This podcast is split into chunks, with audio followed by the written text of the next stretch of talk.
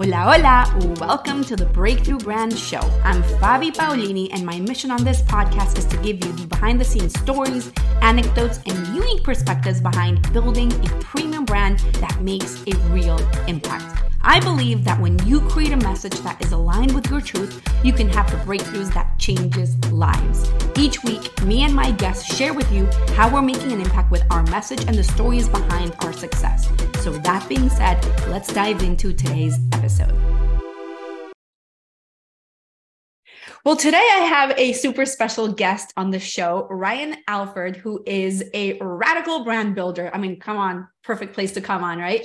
Successful entrepreneur, marketing influencer. He's a madman. And, he's the host of The Radcast, a top 20 US business podcast, CEO of a digital ad agency called Radical. And I'm just really excited to have you here. So welcome, Ryan, to the show. Thanks for having me. I'm excited to be here. Really appreciate the opportunity. And let's talk some brand and whatever else. I've been living and breathing it for 20 plus years. I'll have to age myself a bit. So looking forward to it. I love it. Well, tell me what you do in your own words. Well, I think at the end of the day, I think I'm a good storyteller. I'm definitely a hybrid marketer.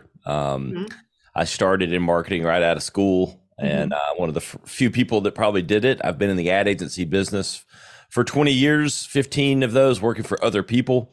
And then now I am, I guess an entrepreneur describes me best. I'm involved in 3 or 4 different companies, but I've worked on some of the largest brands in the world in my career and been blessed to have a lot of experiences. But I guess you boil it all down to some sort of marketer amongst all of those things. I love it. I actually started my career in advertising as well. I worked at Leo Burnett as an art director for like 3 years. So the world. Yeah, craziness, but really good, really fun. So okay, let's talk a little bit about who you work with. I mean, obviously, I know that you work with massive companies as well, but I feel like I want to kind of start with understanding who your ideal audience is right now. And it might be broad or maybe not, but I'm just kind of curious to that. Yeah. I'm going to give you kind of 2 answers to that. Like, I personally work consulting, coaching, doing really authority building with leadership, executives, and people that want to grow and expand their personal brand to create leverage in the market, I believe, and have trademarked the statement, it pays to be known. And so I work a lot with, coaching and mentoring executives and helping them develop their personal brand to help them expand their company opportunities as well as their personal opportunities, both from a legacy standpoint. And I just purely believe that the more you are in the social sphere, the more known you are, the more opportunities you get. My company Radical, works primarily with B2B companies or e-commerce companies. Typically, what I like to say is fairly established companies that are good foundational businesses that are looking to become great. I'm a firm believer that marketing is not medicine; it's gasoline. You can't fix a bad business with marketing. What you can do is you can accelerate and assist great or good companies and help them become great with the proper marketing messaging and ultimately just execution of tactics and strategy. I love that. So because you went there, and this is where I go too, what do you feel in terms of messaging? How much of a role do you feel that messaging plays in effective marketing? Yeah, I mean, it's in today's world, it's sort of everything. I kind of came up, I feel like what's old is new again a bit. We're getting, digital marketing, which, we are a digital agency, was such an interesting space. It kind of created a cheat code there, 2010 to 2018, let's say, because of Facebook and all this ability to hyper target, and do things. People were able to kind of jump ahead of. Maybe the messaging took a little bit of a backseat to just offer and promo and things like that. But I think we're getting back to a space because, people have, that market's been oversaturated to where the storytelling, the narrative, and the messaging plays an even more important role in really defining you know, what you are and ultimately what your target consumer, how you want them to think, how you want them to feel, and what you want them to do. And I think messaging plays into all of that. Yeah, I feel like what I've experienced over the years as well is that it, I mean, you could have the perfect, quote unquote, perfect marketing strategy and the funnel and the ads and all the things. But if your messaging, and I think that more, almost more specifically, I want to hear what you think about this. You're targeting, and I'm not saying like the only like the who you're choosing in ads in Facebook of like your interests or whatever, but how you look at your audience. I think that that's really the core. Do you feel like that's accurate as well? Yeah, 100%. You know, like I think it's like a little bit of a lost art of you can't be all things to all people. Right. And you know, sometimes alienating or separating one audience is the best thing you could do, because it creates a community and an audience that really responds to you better. And I think sometimes what I see brands doing is, you know, they're trying to shuffle the deck a little bit too much to too many people. And I think really narrowing in on that audience is key to success.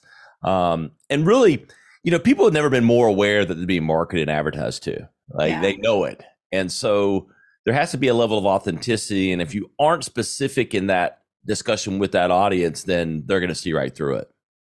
So one of the things that I've kind of come across and kind of personally radically stand for, to use your phrase of radical brands, right, is in favor of or against kind of pain marketing, right? I call it like going from pain marketing to going to gain marketing. And I feel like what I've experienced over the last few years with most of the coaches and marketers and companies that I've worked with has been like, let's push on the pain and let's do problem, agitate, solution sort of formulas. And let's talk to the problem and let's make people feel like if they don't buy this, their life is going to be over and all that crap.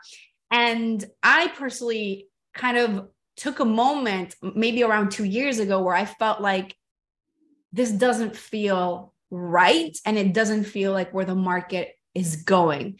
And I've kind of shifted to focusing more on gain market. That doesn't mean that you're not going to speak to the problems, but it's like you're leading more with desire. So I'm kind of curious to what your thoughts and your experiences around some of this stuff. Yeah. I mean, I've played all sides of that coin, right? You know, like I came up working on and helping develop campaigns for smartphones, you know, really ushered in the smartphone era, working with Apple, Verizon, Motorola. And the pain points then were cell phone connection and speed of connection to really do all the features and functions. And so, you know, what I would always try to counsel clients to do is you can lead into the problems, but we like to do it in fun and interesting ways, and not necessarily ways that spin it or that are. I like evoking emotion, but I like evoking the right emotion for a memory and for relatability. Yeah, I think I think relatability is probably the key word. It could be emotional, and it can be pain. But it needs to be relatable so that it shows that you understand, and it's not just for a knee-jerk emotional reaction. Yeah. So I think it just depends on what you're marketing, because we did a lot of that with cell phones. And, you know, one of my first campaigns was, "Can you hear me now?" with Verizon. Oh, wow. And so if you remember that, I mean, one of the most recognizable campaigns of all time. And it was a fun way because it was test man walking around for Verizon. And look, it was a pain point. People would get on the phone and you drop the call. Everyone remembers, you know, that's old enough, you know. I don't remember that. I have no clue what you're talking about, Ryan. Well, you and I might be old enough to remember, but, you know, might be a few millennials out there that don't, you know, but because they've had the wonderful nature of ubiquitous cell phone coverage for the most part. But, you know, but it leaned into that in a fun way. Test man's walking around, he's testing it. Right. And, you know, and so people related to that. And so you could say that was a pain point in a way, you're right. But you make it relatable and interesting and fun, instead of, I don't know, playing with just consumer emotions, for the sake of playing with consumer emotions. Cause sometimes I think that's ineffective in the long term. 100%. I love that. I love that perspective. So what do you think is the key way that a brand has to differentiate themselves? Which is a broad question, but it is massive. But I can answer it, but I, you know, like, because I have a really specific perspective on this. Okay. We like to work with category leaders or people that are willing to change and develop the category. Mm-hmm. Christopher Lockhead is a mentor of mine and someone I follow very heavily, and he's owns a company called Category Pirates, and there's this belief by him, and I don't let a lot into my sphere because there's so many voices around, but he is someone that I really listen to, and I think if you can develop your own category as a brand, you have, you know, first mover potential and opportunity, because if you're just fighting for leftovers, trying to be best, trying to be a better brand in an existing category, you're typically fighting over 25% of the market, because 75% is owned by the category leader. Right. An example of that would almost be similar to like Coke and Pepsi. They seem like they're competitors, but Coke really dominates the market. Right. And there's a million other examples, you know, Uber coming in and establishing that owns nearly 70% of the market, because it established a new market for transportation and getting around as taxis kind of stagnated. There's a lot of examples. So what we like to do is, you know, work with brands that are establishing a new category or assist them in kind of developing their product or their portfolio and messaging to build a separate or different category where it makes sense. So I kind of start there. Mm-hmm. And then, you know, sometimes we're working with a company that doesn't know it, that they're already the category king and so, or queen. And so we like to help them establish that point and message accordingly, mm-hmm. which is, you know, I don't believe in like chest beating anymore. We're the greatest this, we're the number one that. Right. That's ineffective. But there is a tone of voice and a manner and approach for brands that are in a category lead position. I love that. Is this, because I was looking through your website, is this what you do to focus on creating demand for companies?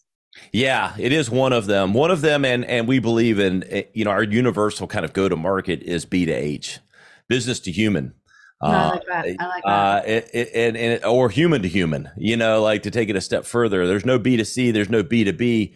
We like to message and counsel our clients to think through a human lens with both messaging, branding, and focus, because a lot of times, especially in B2B, mm-hmm. less so in B2C, it gets very feeds, feature heavy, talking about the business product or service, mm-hmm. when it doesn't get into the human level of what are the ultimate benefits, and are you being authentic, and do they understand what you're messaging? And so we counsel and work in a lot of ways with businesses through that lens.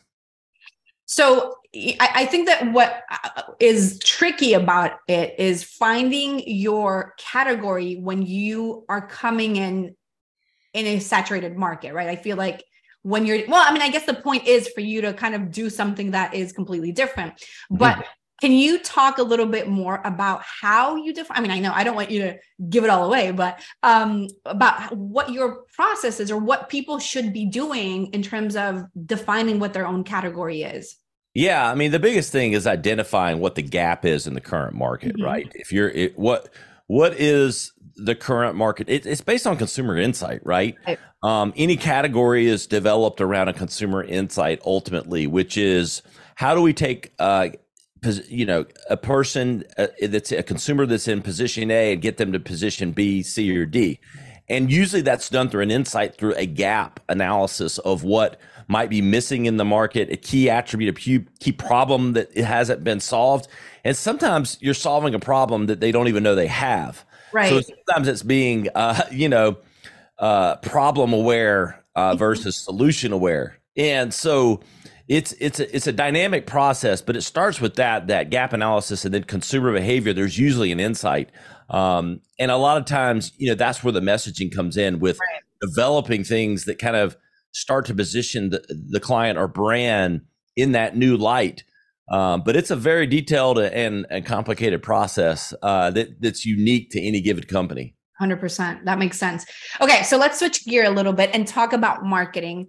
And I want to hear about your point of view or perspective around what's going on with short form video, TikTok and Reels and YouTube Shorts, and how brands can leverage that more to get more visibility.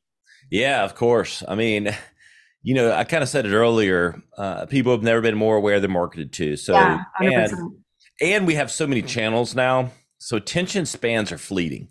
And I live and market through with companies, you know, generally speaking, through two lenses with content, especially when it relates to video. Mm-hmm. So when I'm interrupting someone, when I'm in their feed, their Instagram feed, their TikTok feed, I'm interrupting their entertainment to a degree, right? Right. Especially if I'm at a company.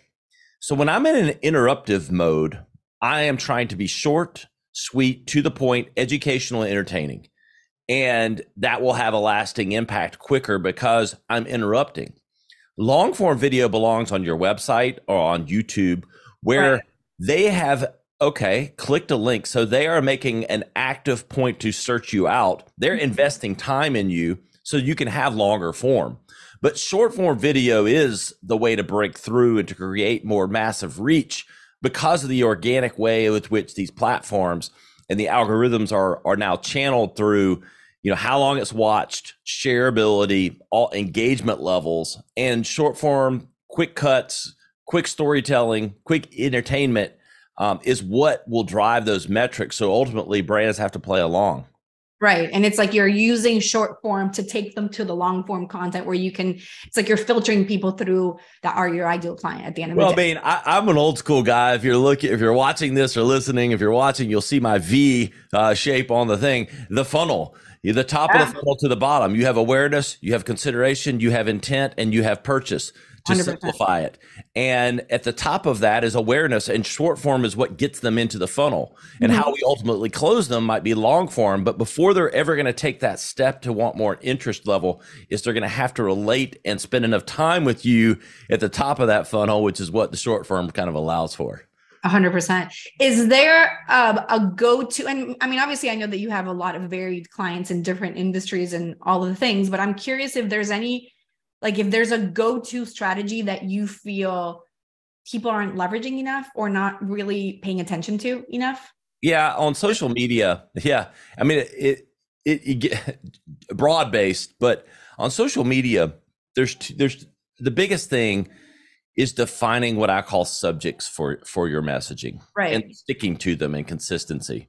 There's way too much. Oh, we ran that. We tried it. It didn't work. Well, that's not the way you're going to measure it.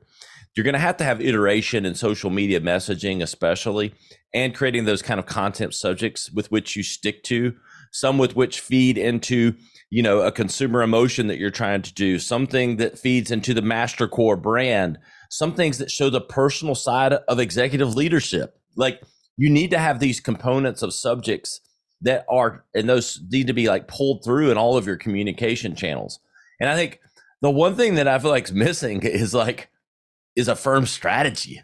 As crazy as it sounds, like too many companies are kind of shooting from the hip. They think they have a strategy, but they really don't. 100%. It's funny how, and I think it comes down to that same sort of problem of not really, you're just thinking that marketing is going to solve things, right? And yeah. And like, okay, let me just go viral. Number one, it's not that easy. Number two, even if you do go viral, doesn't mean anything because you could go viral with your cat dancing or whatever. And great, good for you. Unless you sell cat products, I guess. One of my favorite sayings is hope is not a strategy. And if you're hoping for virility, then good luck. Right. And I think that I think that what happens too often is that people don't, like they're too reactive in their businesses and they're like, okay, well, let me do TikTok. Let me do this. Let me do that. And not really sit down and think about, number one, I need to have clarity, real clarity in my messaging, not like 5 minute. I watched a video on how to create an avatar and that's clarity or whatever basic thing that you're doing, but real clarity on who you are, who your audience is, what's going to relate, what's going to build that relatability, and then turn that around and say, okay, how do I connect the dots between my audience and me? How do I create the strategy that's going to bring us together? But let me just post all over the place and kind of, I'm visible. Great, my friend, but you're not doing anything. Yeah. And I mean, it's part of the reason you hire an agency, and while we get hired as Radical, is when you hire an agency called Radical, you know, we immediately have a license to live to our name. And so, but you as a company internally, a lot of stakeholders won't push the envelope or won't go where we're not afraid to go. And so you've got to test and iterate and kind of get out of your own way. And that's back to being authentic in today's world. And like, you know, being able, you don't have to get off brand to have a personality online. No. And so there's happy points in there, but I think a lot of people just check the box with some of these things, but they're not leveraging the full potential that exists. No, not at all. Well, because you brought it up, now I'm curious, what does being radical mean to you? Yeah. I mean, it means, look, we never start from the status quo. We always start from the furthest point out. Like, you know, it's, we take inspiration from what works, but we challenge ourselves to think further. And, you know, it isn't a 100% success rate of every piece of content that's ever come out of our shop is as radical as we want it to be. But it does take a certain stance and a certain approach today to break through. And you are not going to break through copying or doing what you think is what will work, or what you think will make, you know, everyone within the company comfortable. And so we start by telling people immediately that they need to start getting comfortable with being uncomfortable. I love that. You know, it's so interesting because I have an upcoming workshop and I'm writing the content for it. And one of the things that I was talking about is precisely what you just brought up of, you know, how often people think that, well, if I'm seeing these companies in my industry who are successful doing things this way, it must mean that that's who I need to be or how I need to show up to be successful. And what ends up happening is everybody's like a little copycat of each other with variations, but you're not really standing for anything. And it gets people to keep on scrolling. Yes. Right. Well, there's a country music song. I'm forgetting the name of the artist. It's a fairly new song and it's called "I'm Not For Everyone." There you go. And all the lyrics are about the fact, you know, when some people yin, some people yang. And I think you have to lean into that on some levels, because a lot of times what we think will work and break through, it's 100% the opposite. Yeah. And it's surprisingly effective. 100%. I do think that your level of expertise really matters to what you're saying, in the sense that I think that when you're too new and you're still figuring yourself out, being radical can be very challenging because you still don't understand what you don't, like you don't have the insights yet necessarily. And I think that detail is really important when you're in that space. Does that make sense? It makes 100%. You don't know what you don't know. Exactly. I mean, and it's, you know, that's why you work with specialists and other people, but you know, I have a career littered with, you know, yinning when people yang. And so I could walk into rooms with, I was on the floor of Verizon Wireless at 27 years old, telling them and them listening to me to, you know, take left turns when others take right. So I've built a career around that, but you have to be able to, you know, back it up. And so, well, I backed it up by, with the droid campaign, which kicked Apple's ass for about 3 months until they bailed on the campaign. I love it. Yeah. But don't you feel like that comes down to your level of certainty within yourself too? Like, that's where I feel like that personal development and growth comes in too, right? Does that make sense? Yeah. Oh, 100%. You got to be confident and know. But you know, with confidence comes from some level of experience. I mean, you know, we can all have it, you know, built into us innately, but, you know, you got to fall on your face a few times too. I've done that. As well. Yeah. Unfortunately, but yeah, I mean, it's unfortunately, but it's also necessary. So. It's part of the learning, you know, it's painful, but, you know, typically I've done it more in my own like businesses than for others. I typically, you know, I save the home runs for the clients, and you know, I fall on the face for just my own personal venture. So maybe that's a good thing. I guess. Okay, so last question that I have for you, kind of tying it back to what you were talking about right now. I'm curious to hear about how and if you prioritize mindset work and personal development in your own life, because for me, it's been like a big deal, but I don't know what it's like for you.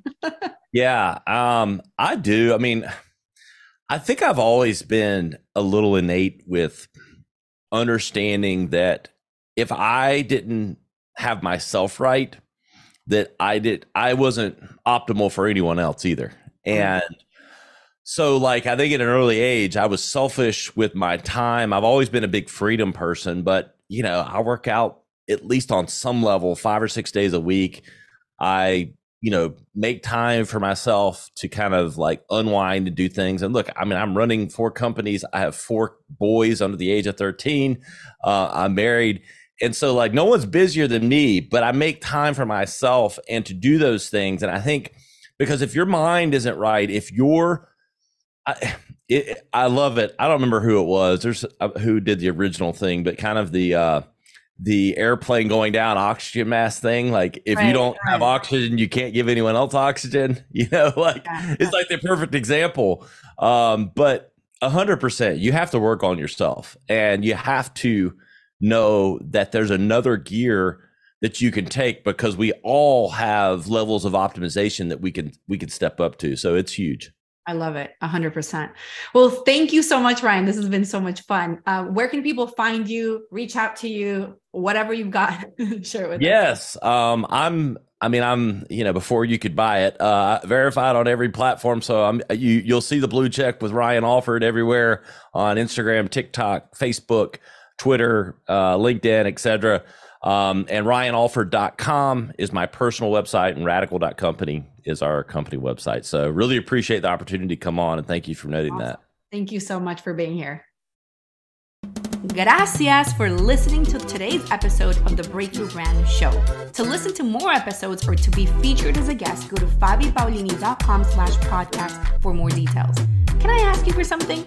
If you got value out of this episode, would you share it on social media? Just do a quick screenshot with your phone and text it to a friend, or just post it online. If you know somebody that would be a great guest, tag them on social media to let me know about the show and include the hashtag Breakthrough Brand Show.